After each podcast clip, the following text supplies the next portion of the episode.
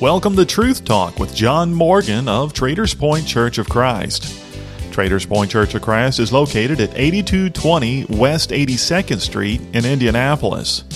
More information about worship times and Bible study can be found at traderspointchurch.org. Good morning and welcome to Truth Talk. My name is John Morgan with the Traders Point Church of Christ. I'm here with our evangelist, Jeremy Bard. We are going to continue our study through the book of Romans this morning in Romans chapter 9. If you have a Bible handy, go ahead and open up to Romans chapter 9. And we're going to pick up there. Over the past several weeks, we've been studying through the book of Romans chapter by chapter. And this morning, we're going to be in chapter 9. So, Jeremy, as we begin the conversation here this morning, we, we talked last week about how chapter 8 is one of those well known chapters in the book of Romans. It was also one of the longer chapters in the book of Romans, which made it a little bit challenging to cover uh, in 30 minutes. But nonetheless, as we get into chapter 9, where do you see Paul taking the conversation here with the Christians in Rome? Well, I think a lot of times, a lot of ways in chapter 9, I, I, he almost to me is directing, especially the first part of the chapter, at the Jews mm-hmm. specifically. Mm-hmm. Certainly, towards the end, when we'll certainly get into it, he, he starts pulling everybody in, and that, that's in a lot of ways what the whole book of Romans has been. I mean, the yeah. whole book has been, hey, let's pull everybody, let's pull uh-huh. everybody together. Now, he's done that by talking to the Jews specifically. He's done that by talking to the Gentiles uh, individually, even. And I think now, certainly here at the very beginning of this chapter, he's kind of doing that again. He's, he's talking to the Jews individually. He may be whether he's dealing with maybe some specific things he's heard or he's kind of cutting it off at the pass mm-hmm. a little bit. He's almost dealing with maybe these are some thoughts that you're having or maybe some feelings that you're having the less than feelings mm-hmm. that you know for generations you were at the height of you know God loves us and God loves us maybe more than everybody else mm-hmm. and now this book has kind of laid the groundwork that you know that may have seemingly been the case for you but in reality, for all time, that's never been the case. God mm-hmm. has always had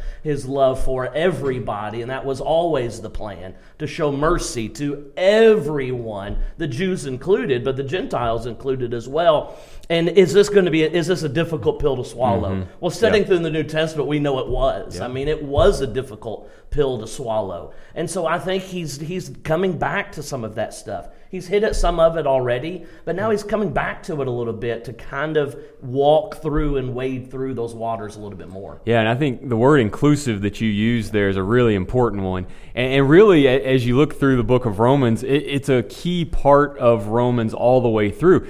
When in the first few chapters, he was talking about the inclusivity and the fact that we have all sinned and everyone has been lost because of their sin, and all of us have broken that relationship, that bond with God through sin.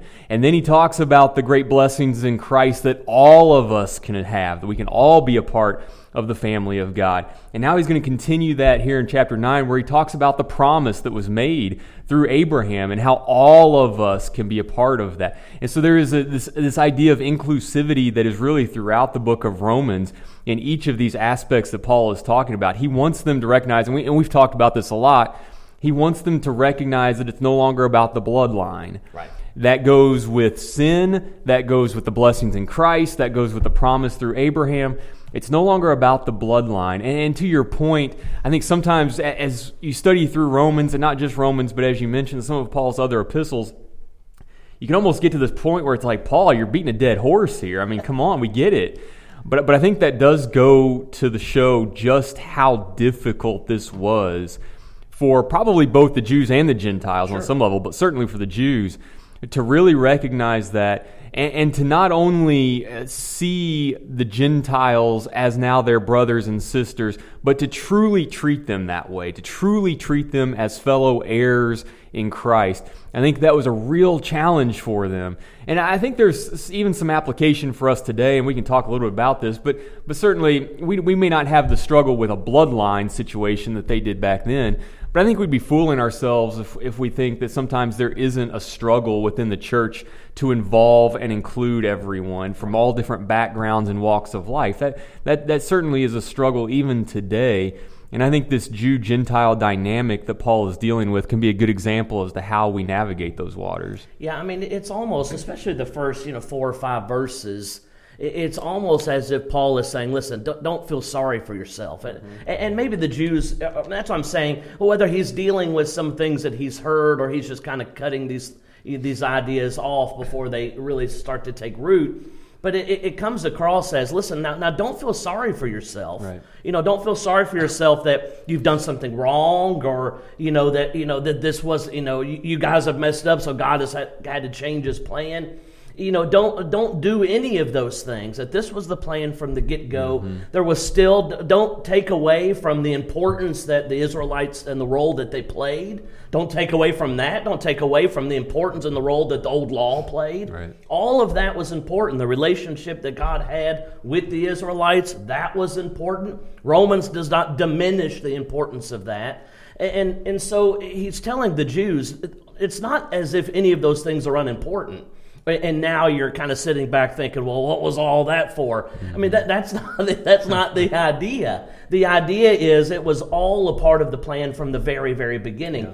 And it's not as if you're being pulled out of God's blessings mm-hmm. in the scope of God's blessings. That's not the point at all. It's that that scope of God's blessings ultimately was much broader than they ever imagined. And maybe most importantly from this chapter, that's a very good thing. Yeah. Not a bad thing or a, a worse thing than what they even had before. It is a great thing and a better thing mm-hmm. than what they even had before. And, and there is, we, we talked about, going back to the last few chapters, we talked about how important faith is in all of this, and that's going to come into play here in chapter 9 as well.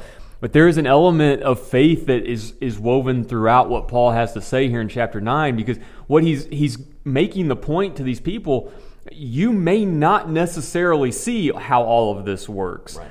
And it's not necessarily your job to see how all of this works. There, there is an element of faith required here. You need to trust God's plan.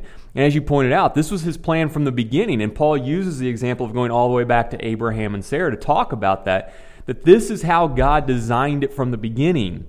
When that promise was made to Abraham, this is how he saw it unfolding. You need to have faith in that. You need to trust God and his sovereignty in regards to how he's going to deal with man. And so I think sometimes, you know, we can we can get ourselves in a situation where, you know, we don't necessarily think we're playing God per se, but we do want to be intimately involved in all of the decision making. right, right. And when we put ourselves in that situation, in essence, we're showing that we don't fully trust God. That I need to be involved in these decisions. I need to be shown what's going to happen here before I can really trust the plan that's being put before me. And what Paul is showing them, and I think us as well, is that True faith means you need to allow God to handle these things and to direct them in the way that He sees fit.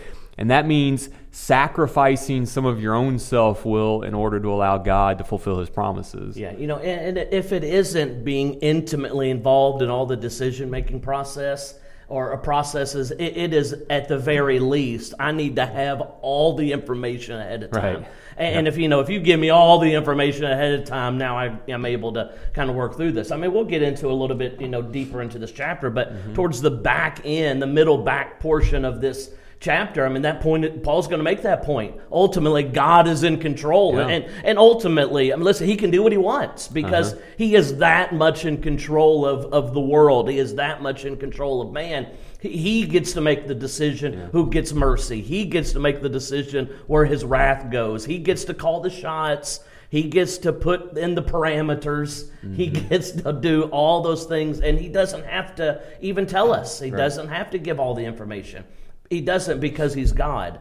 And so when you see this beginning part here, it, it, and you've made mention of it already, it is the focus in a lot of ways that goes back to Abraham and what Paul does here in Romans. He does it in Galatians, he does it mm-hmm. in, in other places. The Hebrew writer does it as well. And it is the focus of still the spiritual over the physical. Yeah. And that's always been the case. For the Jews, it's it's the physical. Mm-hmm. Even though circumcision isn't mentioned here specifically, it, the essence of it is still there. Is that their focus is on circumcision, that very physical, outward sign that I am God's. Mm-hmm. But yet, Paul here and in other places constantly goes back that the key is not circumcision.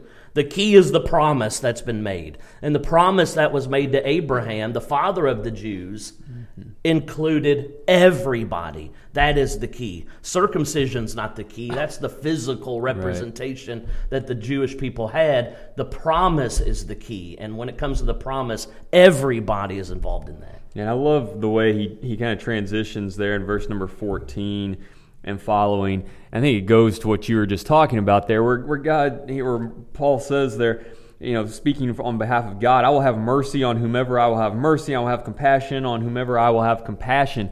And there is this sense of, listen, again, you have to recognize that this is God's decision. And God has made the decision through the promise that He made to Abraham, as you were just pointing out, that this is going to be available to everyone. That's the decision that God has made. He's going to have mercy on whom He's going to have mercy upon. And you need to be okay with that, Israel. You need to be okay with that. And the Gentiles, you need to be okay with that, and you need to be thankful for that. And there's this element of, both, speaking to both sides, I think, once he gets down into this section, I think you're right. The beginning is, is very Israel specific. But as he begins to get down into this a little bit deeper, I think it begins to have uh, some very significant application to both sides, so to speak that there, there, is, there is at play here something larger than both of you. This is God's decision that He has made, dating all the way back to the promise that He made to Abraham, whom He is going to have mercy upon. And there have been stipulations put on that, as we've already talked about, in ways in which we can become a fellow heir with Christ. And that is the way that God has designed it. Now, are you going to be okay with that or not? Uh, you get to decide whether or not you want to take part in all of this, but this is the way that God has set it up to be. And so there's, a, I think, a sense in which he's kind of putting them to a decision here uh, by, by pointing out that, again, God is sovereign, God is in control, God is the one making these decisions.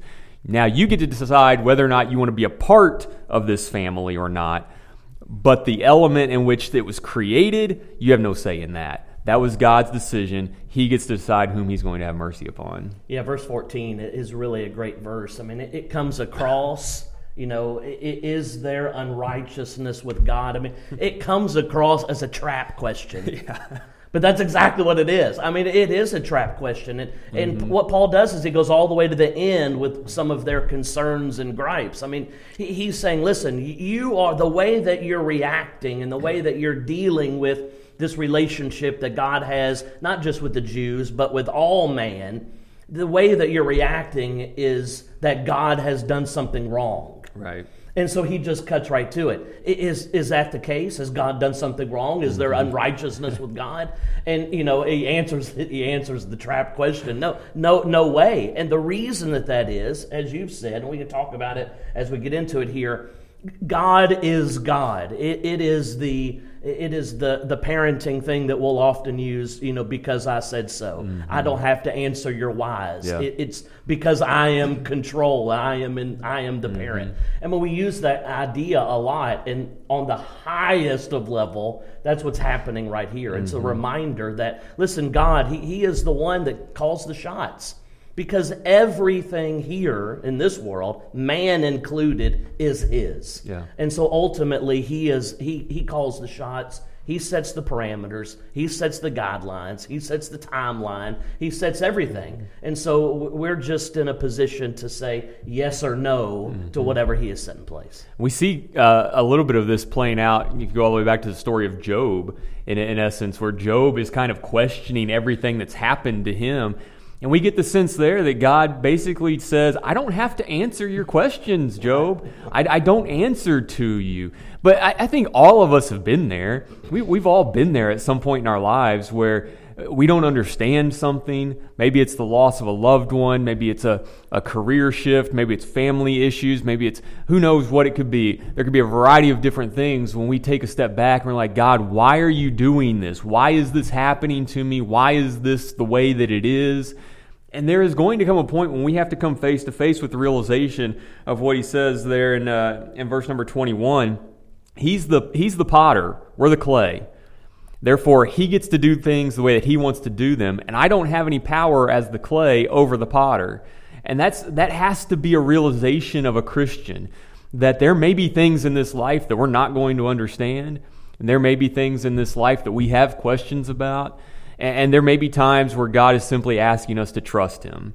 You just have to have faith. That's what it's going to come down to because he is the potter and we are the clay. And that's the way it's going to work. Now, that doesn't mean, I think we can look throughout Scripture and, and God does a very good job of telling us everything that we need to know in order to be a child of His and to have that faith that we've been talking about. But that doesn't mean that there are going to be things in life that we're simply not going to understand.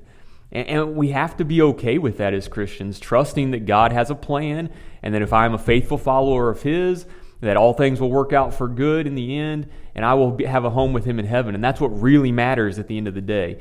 And I think that's that's the challenge that, that the, the, the Christians here are facing as Paul's writing this: is Are you going to be okay with that? Are you going to be okay with that? Do you see God as the potter and you as the clay? And if so, then you need to allow Him to mold you and shape you the way that He wants to. You know, we've made mention throughout this entire study over the last several weeks of the book of Romans that Paul, in putting this book together, I mean, it, it flows mm-hmm. so nicely, and it, I mean, it, it really builds from one chapter to the next. And when you start to go back and really think about everything that that Paul has said, you know, here in the book of Romans, it, it, it is a as God says to us, tr- trust me in mm-hmm. this. I mean, he, he paints the picture at the very beginning that man has sinned, and that is a big, big problem. Mm-hmm. But yet, as he goes through the middle section of the book of Romans, it is, and this this is what I've done about that, mm-hmm. and now I have made that wrath that will come upon those who suppress, you know, the truth. I have I've done something about that, yeah. and here are the parameters that uh, allow you to free yourself from the law, to free yourself from sin, to free yourself from the wrath of God, and you, you put these things in place faith, baptism, we've talked about, walking according to the Spirit, we've talked about, you know, all of those things. And now you do that. And there, there, now there's a, an incredible relationship that mm-hmm. you can mm-hmm. have with me. And all of that is predicated on faith. I mean, all of it is. I mean, all of it is trust what God has said, trust what God has done. And, and even though faith isn't you know mentioned 50 times in this chapter, it, it is the entirety of this chapter. Yeah. I mean, that's the entire illustration of I am the potter, you are the clay. I mean, he uses it in the Old Testament, mm-hmm. you know, mm-hmm. as well. It, it is the whole illustration is faith. It is the trust me. I am in complete control. Mm-hmm. And so all of that is reality. I mean, Paul presents it as reality. And so it's presented as reality. We now have to just, we've got to decide if we're going to do mm-hmm. that. Am I willing to trust God completely here, or or am I not? And then you know, as the you know as the chapter kind of unfolds towards the end, I think there's an example given of you know some did that, yeah. trusted Him, yeah. but a lot didn't. Mm-hmm. And the ones that didn't trust Him, there's a big consequence that came. And it is still, even application wise for us today, that remains fact. Mm-hmm. We've got to trust the reality of who God is and what He has said. But if we don't, man, there's going to be consequences going to come from that. You mentioned that this illustration that he uses here about the potter and the clay is used in the Old Testament. In Jeremiah, he uses that in Jeremiah chapter 18. I think it's really interesting. I don't know necessarily that there's intended to be a direct correlation between these two illustrations, but I do think it's interesting that in, in Jeremiah, during that time period, he's talking to people who have looked at this situation as Israelites under the old law, and they've decided we have a better way of doing things. And so, as a result of that, they have filled the temple with idols and they have gone their own direction and they, they have rejected God in a lot of ways. And in the course of that, Jeremiah, as a prophet, is trying to show them that is not your role in all of this. God is the one in control. You need to allow Him to mold you. And instead, what you are seeing is a nation of people who are trying to do the exact opposite. They're trying to take control of things and tell God how they want it done and to do it their own way. And man, when, when you fast forward to the 21st century, I think we're seeing that all over the place sure. where, where people have these roles reversed, where, where we are trying to be the ones that dictate the directions that we go and the things that are okay and the things that are not okay, the way the church is going to be structured, what we can do in worship, what we can't do, all of those things. Mankind is trying to take the reins on all of that. And when we do that, we are putting ourselves in the position that only God should hold as the potter. We don't have a say in those things. And so I think when we look at this, whether it's here in, in, Romans 9 or going back to Jeremiah 18, this illustration is incredibly applicable for us today because we look around us and we see all over the place people who are trying to put themselves in the positions of the ones who are molding and shaping what truly only God should be allowed to mold and shape. Our entire religious culture today is trying to speak for God. I mean, yeah. that that's the entire religious culture. It is, I, I think God wants this. Yeah. I think God would like this. I think God would be okay with this. Mm-hmm. I think God would like this better. I mean, what, whatever the case may be, any of those phrases is, is man trying to speak for God instead of just allowing God to speak for himself. Mm-hmm. And that's what he's done. That's what that's what he's given in the in the Bibles that we have in front of us. He, he's spoken for himself. He doesn't need man to speak for him. He, he doesn't need man to do anything. I mean, he doesn't need man to do anything for him. He does certainly doesn't need man to speak for him and the religious culture, religious landscape that we're in now, that we've been in for centuries, really, mm-hmm. it, it, all comes down to somebody saying, I, I think I'm going to speak for God here. Yep. And then when that happens, you've got another group of people that says, Well, what you're saying makes good sense. So I'm going to follow you. And now you've got a group over here doing something. Now that's going to happen again. Now you've got a group over here doing something. And it, it's just man speaking for God. And in Romans chapter 9, I mean, it, it, just hammers down. We're not equipped to do that. Mm-hmm. I mean, mm-hmm. we just can't. I mean, we can't do that. There's no speaking for God. There's one potter. That's it. That's yeah. God. He's the only potter, and He molds and He demands and He sets parameters as He sees fit.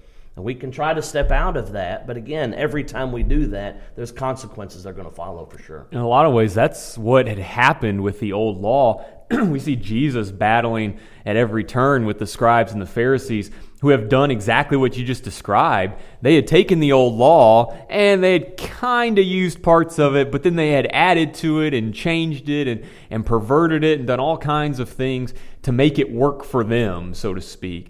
And Jesus was battling them at every turn about that. And you see Paul here doing the kind of the same thing, even at the end of the chapter, when he, he points out that these Israelites, for so many years now, have been chasing after righteousness, but they've been chasing after righteousness through law. And they've neglected the faith that is needed to actually allow God to make you righteous. And that, man, again, I just see that all around us today. People who are chasing after righteousness by their own direction and their own ways. And instead of just sitting back and looking to God and saying, oh, You direct me, you tell me, through your word, you tell me the ways that you want me to go and what you want me to do. But so many times, and again, it's been throughout history, it's not just confined to our day and time, clearly, but throughout history, people have tried to direct their own paths, people have tried to go their own ways, to, to skew and pervert and change what God has said in order to fit their lifestyle or to fit their choices better. And time and time again, we have seen that that is going to fail. That is not going to work in the end. It is up to us to live by faith, not to be the ones that try and direct our own steps. It, it, again, it just simply comes down to trusting God. I mean, it, it comes across as pretty simple st- sounding. Yeah. Yeah. That you know we've got God's word. Let's read it and follow. Right. Even if we don't, even if we don't fully comprehend the why, mm-hmm. it, it's it, enough should be because God said it. Yeah. I mean that, that should yeah. be enough. And I mean, listen. I mean, His word is full of examples of that. I mean, we've we've just got done with a vacation Bible school. You know, here's at, at Traders Point, and we talked about you know the story of Joshua and Jericho, and I mean it's a great example of they're they're coming up against this incredible city by way of size and the walls and everything, and, God says, "Hey, I'm going to give you this city, march around it." Right. I mean, it certainly gets a little bit more specific than that, but you don't you don't see Joshua saying, "Well, that, that doesn't make any sense. Well, why why you know we're going to do this?" No, he he just he goes around it. Mm-hmm. That that didn't make any sense. No. I mean, it didn't make any sense but he trusted in God. And we see almost a little opposite of that, just, you know, that popped into my mind with the story of Naaman and you know leprosy, and he's told, "Hey, you want to be free of your leprosy? You dip in the Jordan River seven times." That didn't make sense to him, Mm-mm. and he questioned it, yep. and so he he didn't. But then he he goes back and does, and ultimately he's he's clean, and and it still yeah. comes back to trusting mm-hmm. in God and His way ultimately, most people aren't going to do that. Yeah. I think at the very end of this chapter, that point is going to be made. We just have to make sure I'm one of the ones that does. I can only answer for myself. And he's talking to the Jews here. He's talking to the mm-hmm. Gentiles, certainly by the end of this chapter. Mm-hmm. And he's basically saying, I mean, listen, we've got a couple of chapters left. We're starting to ramp down Yeah. in the book itself, and we're getting very close to you. You've got to make a decision on mm-hmm. this. You've got to make a decision. God has done this.